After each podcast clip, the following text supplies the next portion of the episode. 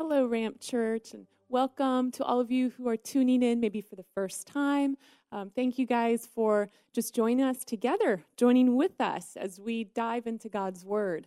And this morning, I want to share just I want to share with you um, in this chapter that we're on in missional life. I want to talk with you guys about just the power of prayer and why we, as followers of Christ, um, don't just consider prayer as this religious obligation, this duty, this thing we have to do, but prayer is this powerful gift that God has given us, this conversation with Him, that we now can have a two way conversation between us and the very heart and mind of God.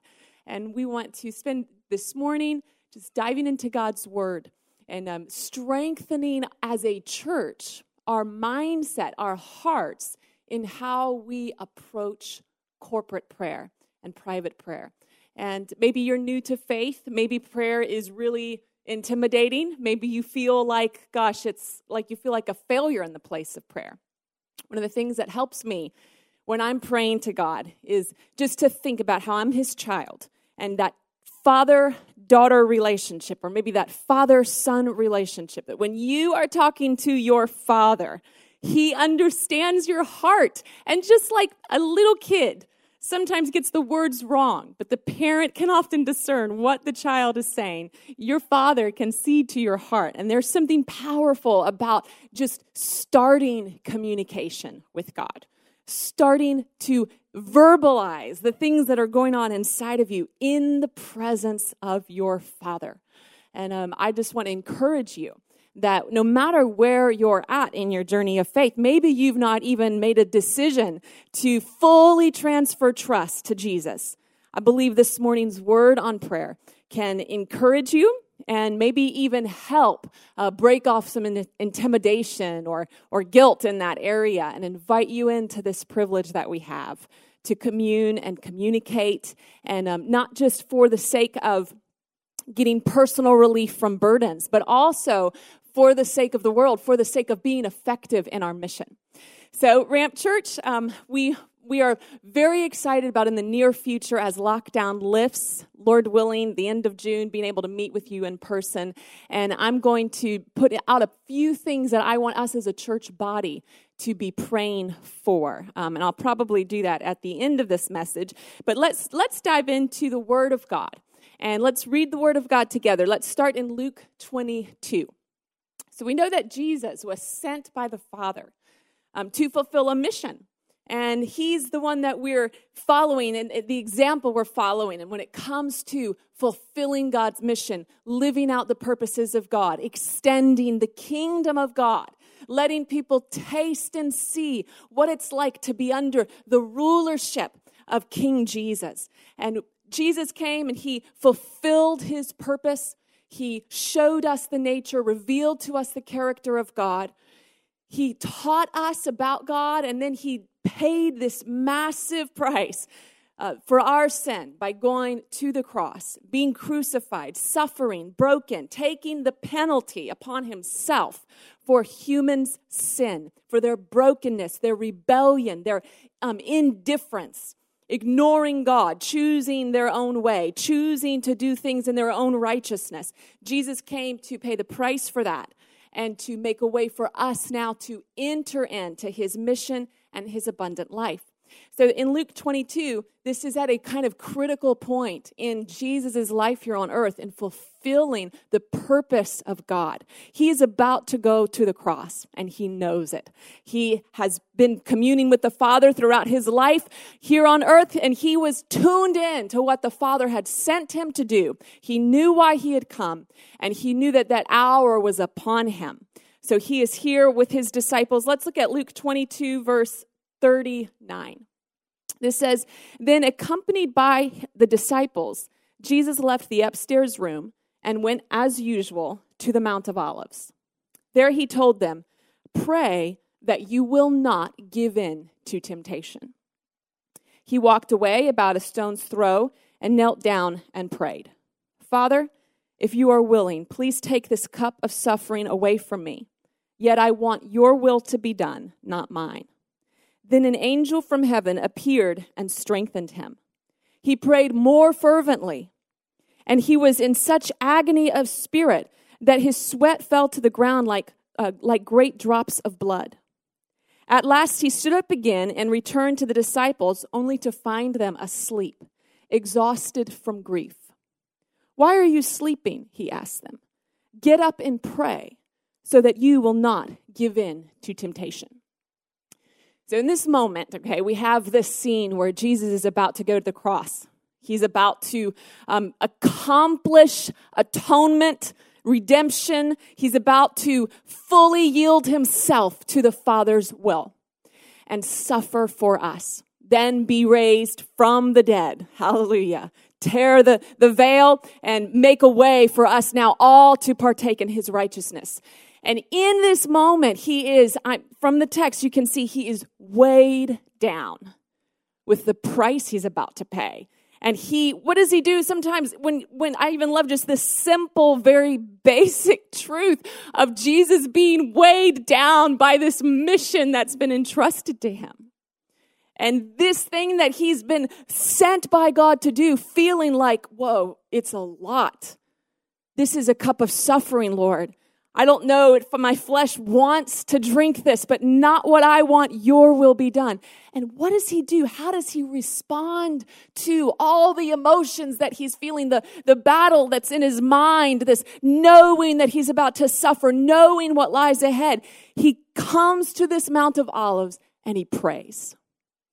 And Ramp Church, I know many of you might be feeling like this season in your life has been long or you feel like it, the weight of what God's asking you to do feels a bit heavy, a bit like perhaps a bit of suffering involved in that mission that God has given you and entrusting you with his presence here on earth and entrusting you to be his ambassador, to be a representative of him in your family and your workplace. And maybe you feel like you're failing. Maybe you feel all sorts of things. And I just want to tell you sometimes when you're feeling all the things and you're feeling all the feelings, you need to just come away and do what Jesus did and pray in the midst of all of the internal struggle, what do you do? You don't disengage you engage and you start with prayer.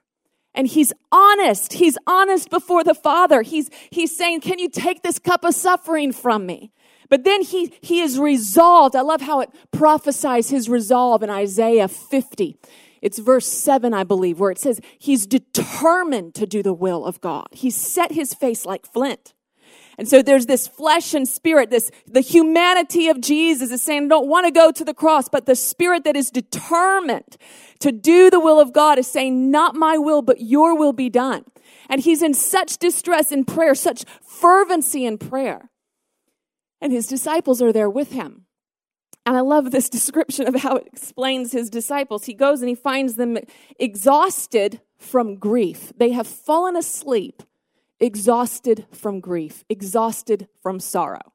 And these disciples probably know something is about to happen. I mean, Jesus has been preparing them, telling them that he is going to the Father. He has been trying to tell them things. I love it how he even frames how he um, tells the disciples about the suffering that he's about to endure. He's, he's giving them a heads up and he even uses little phrases like, I'm telling you this in advance so that when it all happens, you'll believe in me. You'll believe that I, that I came and I laid down my life. It wasn't taken from me.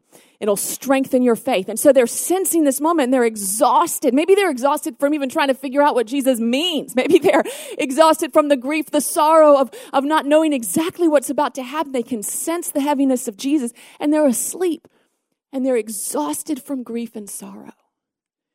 And what does Jesus say to them? He looks above their temporary exhaustion he looks above their physical condition and he says to them, Why are you sleeping? Get up and pray so that you will not give in to temptation. They're about to enter in to an intensity of the battle between the kingdom of darkness and the kingdom of Jesus, the kingdom of light. And Jesus knows the battle is about to get intense. He knows they're exhausted from sorrow. And he knows they're grieving and that they're trying to figure things out. And what does he tell them to do? He says, Get up and pray. And sometimes, I just want to pause here and say, sometimes in grief, in sorrow, the temptation of the enemy is to disengage from God.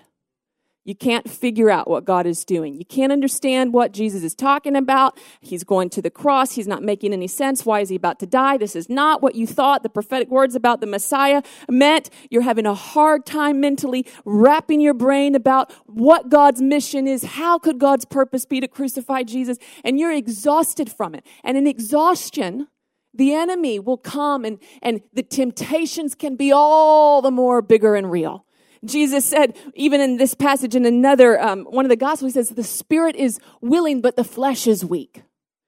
And when we are feeling worn out, in your faith, in your mission, in the reason why God has sent you to that family as the parent of that child, in that school place, in that workplace, in this city, when you've been sent here to release the presence of God, to make Jesus known. And when the enemy comes and wears you down or life wears you down, you need to pray so you don't give in to temptation. And this, this is where I want to talk about how the mission of God and I know this is going to sound probably quite basic, but it's such an essential truth for the place of prayer is the mission of God we know is opposed by the kingdom of darkness. Now Jesus has won the victory. And he has sent us here as his representatives, his ambassadors, filled us with his spirit. And he has sent us here to enforce and manifest the victory of his kingdom to be those who proclaim good news and who give people a taste, saying like Jesus did to the world around us, the kingdom is here and the kingdom is coming. God is good and God is even going to get better. And we're here in this mission, but darkness in Colossians 1, it talks about the kingdom of darkness is actually the kingdom that Jesus rescued us from. So there's this kingdom of this world, the kingdom of darkness and the kingdom of light, which is the kingdom of our, of our King Jesus. And we are here to impose the kingdom of God. And that gets opposition. And so we're not surprised by this, but we have to see prayer in the context of this bigger picture. I want you to listen to what how John Piper, I'm to, I'm to quote something by John Piper because to me, he just does a really great job being so concise in summarizing this thought for me. When we think of prayer, we think, oh gosh, I'm failing prayer, or I'm not, how am I doing with prayer? And, and prayer is wonderful for strengthening us in our relationship. But I want to talk about prayer in the context of our mission today. And not just the context of infilling and refreshing, but the importance of prayer in being able to fulfill the purposes of God. Just like Jesus, he's about to fulfill the purpose of going to the cross, and he's a man of prayer, and he's about to pray it up in the garden. And he's calling his disciples to pray because this is essential for what they're about to enter into. So listen to this by John Piper. It says the number one reason while prayer malfunctions in the hands of a believer is that they try to turn a wartime walkie talkie into a domestic intercom. Until you believe that life is war, you cannot know what prayer is for. Prayer is for the accomplishment of a wartime mission. It is as though the field commander, Jesus, called in the troops gave them a crucial mission go and bear fruit, handed each of them a personal transmitter coded to the frequency of the general's headquarters, and said, Comrades, the general has a mission for you. He aims to see it accomplished. And to that end, he has authorized me to give each of you personal access to him through these transmitters. If you stay true to his mission and seek his victory first, he will always be as close as your transmitter to give you tactical advice, tactile advice, and to send in air cover when you or your comrades need it. God has given us this privilege of being able to ask him and him actually uh, his and when we agree with his will in asking him we can we can see the answers to what we're asking regarding his will and this is such a huge part of our mission to bring about the will of god here on earth Over and over, Jesus talking to his disciples. He's saying, uh, he's preparing them. He's renewing their mind about why he is here and why he is mobilizing them. And he's teaching them about prayer. One of the things that he is telling them over and over is, You will ask in my name. And when you ask in my name, the Father will give it. And sometimes we think of asking God as just like this genie in a bottle, where we ask God for things that we want to make our life easier. And well, God doesn't seem to answer that. Well, God must not answer prayer. But do you see that prayer is also in the context of the big, huge thing that God is doing? And we have this privilege of prayer of partnering with God, not just to make our life a little fluffier, a little more luxurious, a little more easy, but we have this this privilege of prayer so we can partner with the will of God and manifest the will of God on the earth. And I love the analogy. I feel so, I guess I love and hate it. It's convicting to me. The analogy that John Piper uses of the difference between this wartime walkie talkie and this household intercom. Now, I don't know if you have an intercom at your house. I know that's kind of an old thing. I can remember growing up in my house, um, and we had an intercom system. So, you know, you could buzz on the intercom, hey, mom, can you bring me a sandwich? You know, or you, or your mom buzzes, hey, come down, do the dishes. And it's, you know, it's, yeah, it's nice tool for communication, but to compare it to something as critical as a, as a walkie-talkie, as a means of communicating on the front lines of a battle, well, that's two different universes. And some of us have thought of prayer as just this access to God so that we can, we can have an easier life. And yes, God's presence does make everything easier in the sense of we are renewed with strength in the inner man, filled with joy, filled with peace. And we need his presence and we need to know that he is with us. And prayer is a way that we know that, where we are assured that he is with us. But it's also this very critical part of our mission to believe and agree with the will of God. And in the place of prayer, we stand there between heaven and earth as conduits of His will. So the mission of God, the kingdom of God, can be advanced. And all throughout the New Testament, you see people coming together. Paul praying night and day for the people he's over and pastoring and leading, and the believers praying for things like Peter to be released from prison and not to be killed, and, and the believers praying together, and God sending uh, Paul and Barnabas in, in response to their prayers so that they can plant a church and bring the gospel to an unreached people group. And you see these big things happening because these, these church people are getting together to pray, not just for individual ease of life, but to pray that the kingdom would come. And Ramp Church, I want to remind you and encourage you. I want to be known as a people of prayer just because, one, we're, we're disciples, right? We, we mimic and follow and imitate the pattern of life that Jesus had here on earth. But I also want, I want us to, to understand that when we pray together, we become more effective, more fruitful in the mission that God has for us. Now, going back to Luke 22, where Jesus says, Pray so you don't fall into temptation. To me, this, this is a great little um, excerpt on even reference to how there is an enemy who is tempting us. There's an enemy out there who wants us to fall into temptation. What, what kind of temptation? What kind of temptation and, and who is, you know, the enemy? Well, we know that the enemy, first of all, in John 10, 10, this enemy, the devil, Jesus said of him that his purpose is to steal, kill, and destroy. But Jesus' purpose is to give a rich and satisfying life. And then Jesus also says of this enemy that he's a murderer from the beginning that he has always hated the truth. He's opposed to the truth of God. It says he has hated the truth because there is no truth in him. And when he lies, it is consistent with his character, for he is a liar and the father of lies. And so oftentimes temptation is coming to simply agree with the lies of the enemy. To uh, the, the temptation is to lose faith by agreeing with the narrative of the enemy. And let me let me just put it this way. The enemy is after your faith. Your faith in God. When you believe in God, when you believe in His purpose, when you believe in who He says He is, when you believe these things, it says in Second Chronicles 20, when you believe in the Lord, you are able to stand firm. When you believe in the Lord, when you believe in His word, that belief transforms your behavior.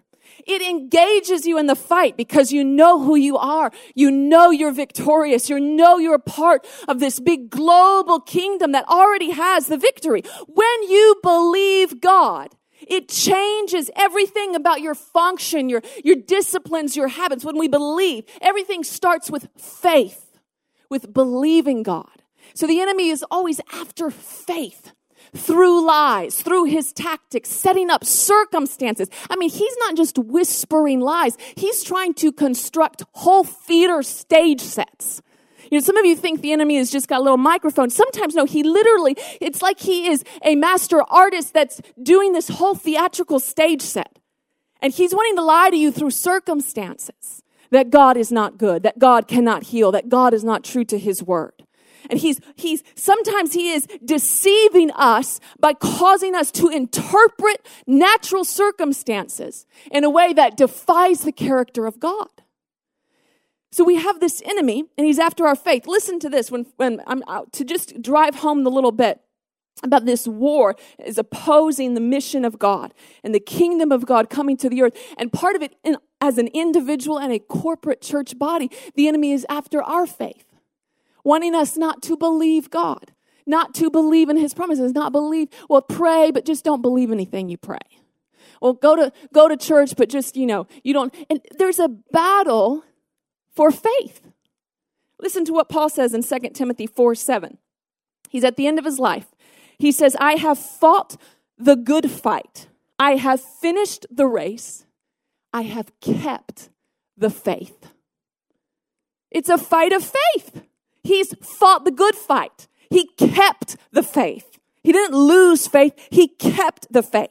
Then he says in 1 Thessalonians 3 5, he's talking about one of his churches. He says, I could stand it no longer, so I sent to find out about your faith.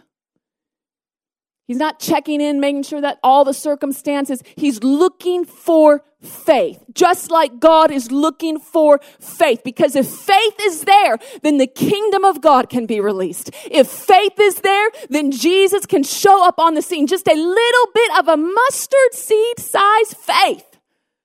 And heaven starts to invade earth. And if the enemy can shut down our faith, then he will shut down our prayer life. He will shut down our mission. I love what E.M. Bounds says.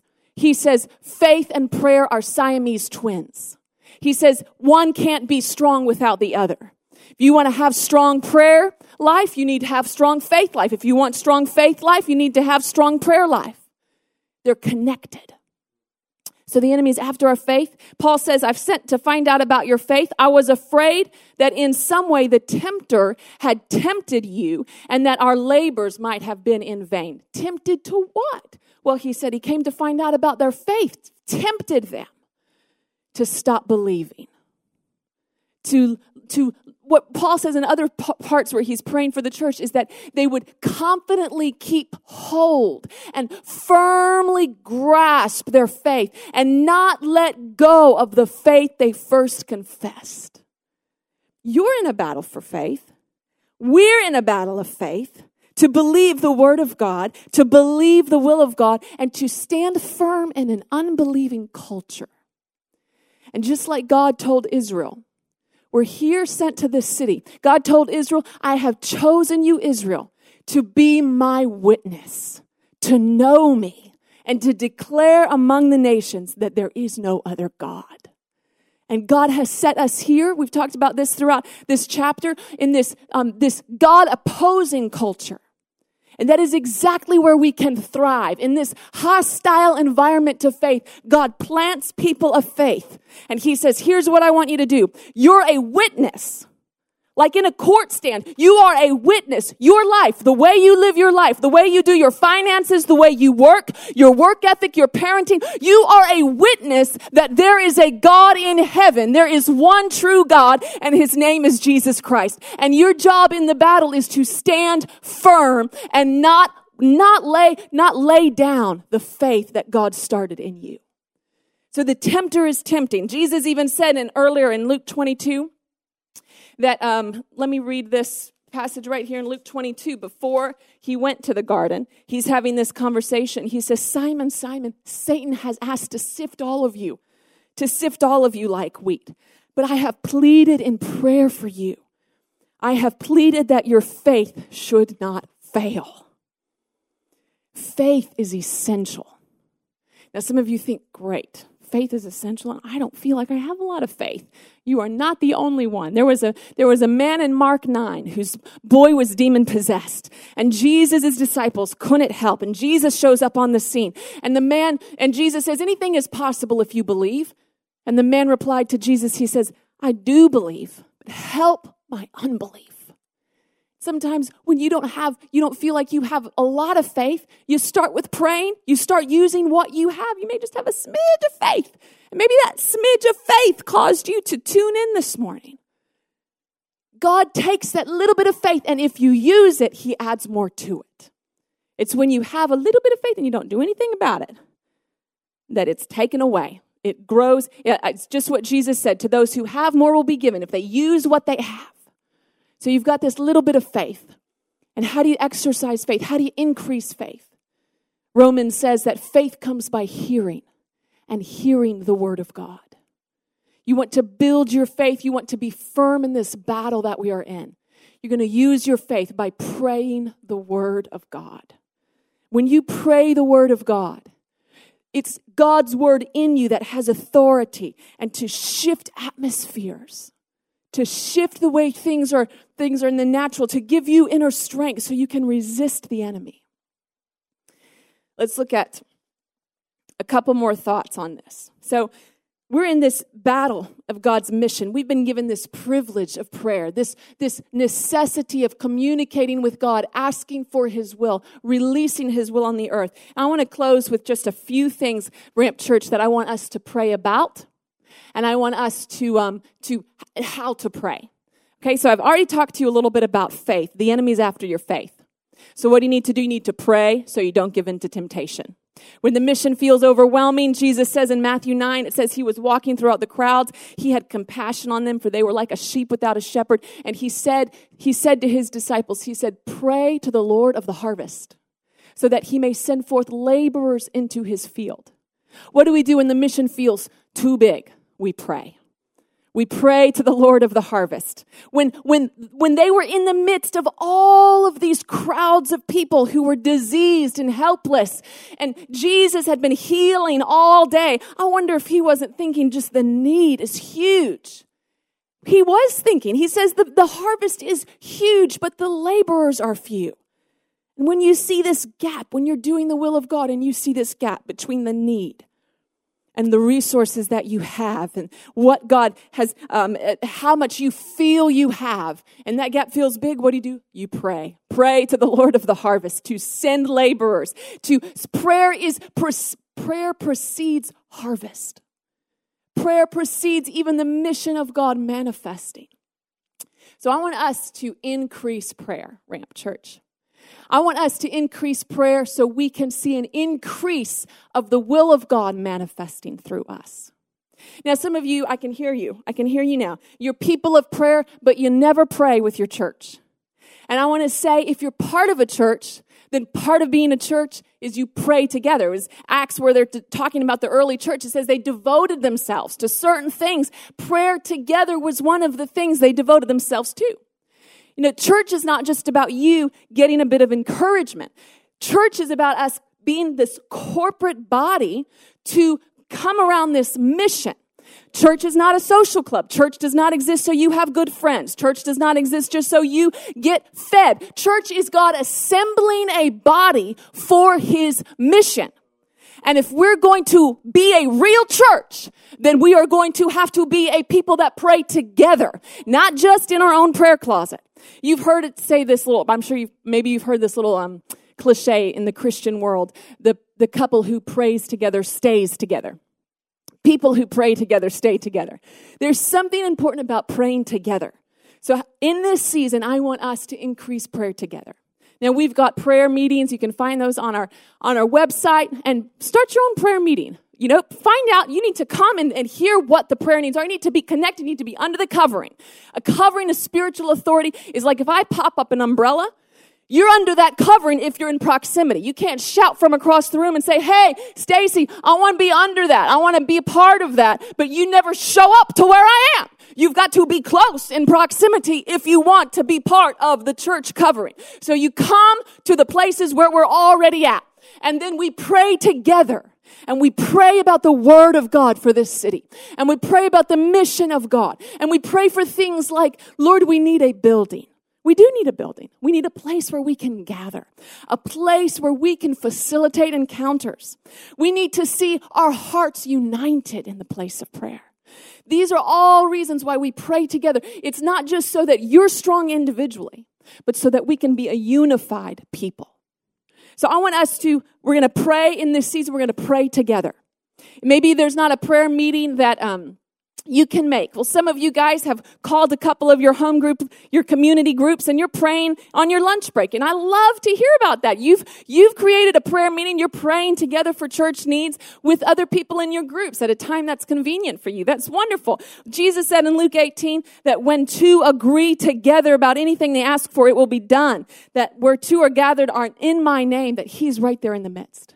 So prayer in this season looks like praying with your church family praying together because when you come together, you stand before this huge God and it humbles you. It's humbling to come before. Joe and I pray together sometimes in the middle of conflict. We'll just drop the armor and we'll pray together. And it's humbling. You realize, Lord, here we both are, two humans standing in the presence of a mighty God. Then we humble ourselves before you and it's just grace comes, just like it says in First John or Hebrews 4. Grace comes to help us in that time of need.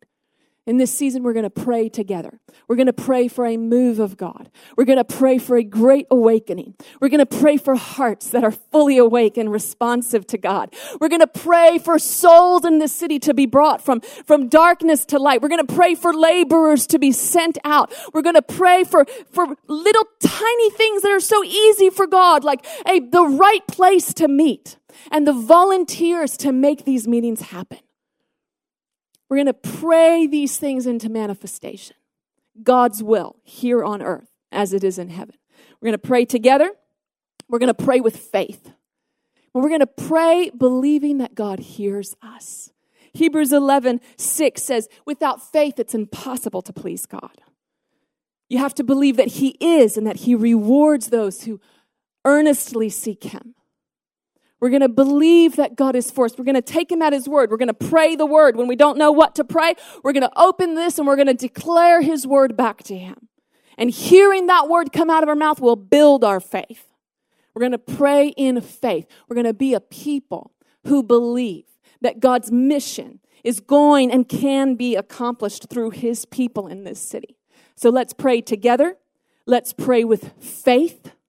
Let's pray together. Let's pray with faith so we don't give in to temptation, the temptation to quit, the temptation to disengage, the temptation to isolate.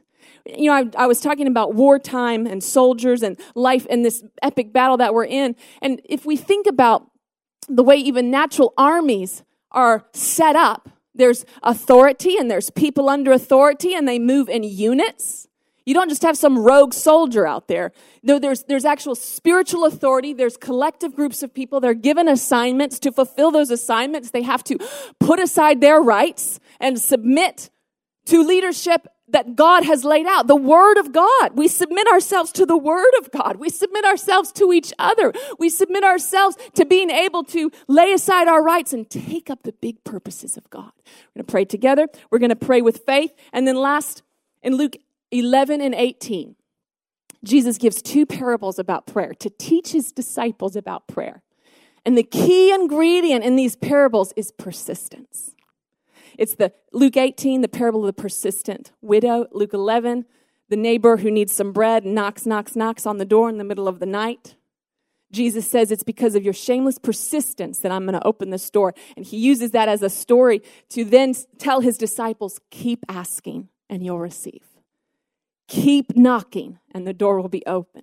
Keep seeking and you will find. So we're going to pray with persistence, earnestly. We're going to keep praying. That is a sign of faith. That's a sign God is moving in us, is that we can keep praying, keep believing. We're going to keep believing for a move of God. We're going to keep believing for a church that's genuine, that is awake and happy about it, that's unified. We're going to keep believing that we can be family and friends. We're going to keep believing that God can awaken a generation. We're going to stay steadfast. We're going to stand firm in that place of believing. We're going to see God do what only God can do.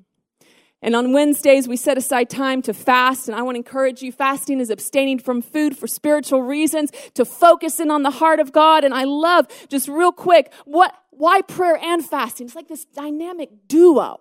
In Second Chronicles 20, he says, uh, Second Chronicles 20, we learn that when you don't know what to do, pray and fast. Mark 9, we learn if what you're doing isn't working, pray and fast.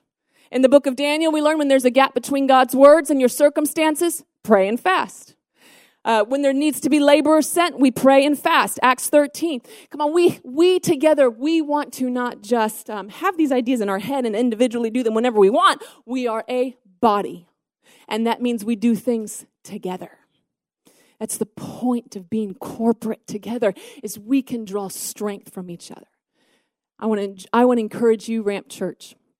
Don't give up. Don't give in to temptation to disengage, to not believe. God will do everything that He has promised.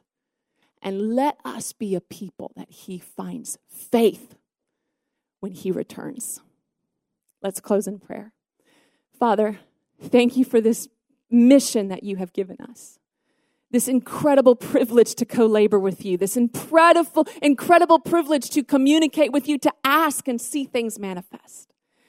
And Lord, I just pray for those who may feel weak in faith. I pray for those, Lord, who, who um, this is all very new. We just join hands in the Spirit.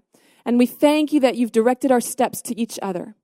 And Lord, we stand here together. We pray for the right place. We pray for the right people. We pray for the right time in our city for your kingdom and your mission to be released. We pray, Lord, for the venues that we need, but more than venues and buildings, we pray for hearts, God, that are fully awake, fully engaged in the fight, fully given, fully surrendered to you, Lord, that we can see you do mighty things through our yielded lives.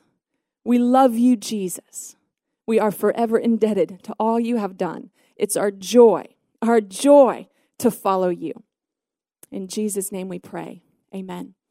If you have questions about faith, if you have prayer needs, just comment below, click on the I have decided button or email us if you need to meet up with someone to talk and pray about this journey with Jesus. And we would love to talk more about that with you. And we pray for you, Ramp Church, that this week you experience the nearness of God's presence. We love you and we'll see you throughout the week for prayer.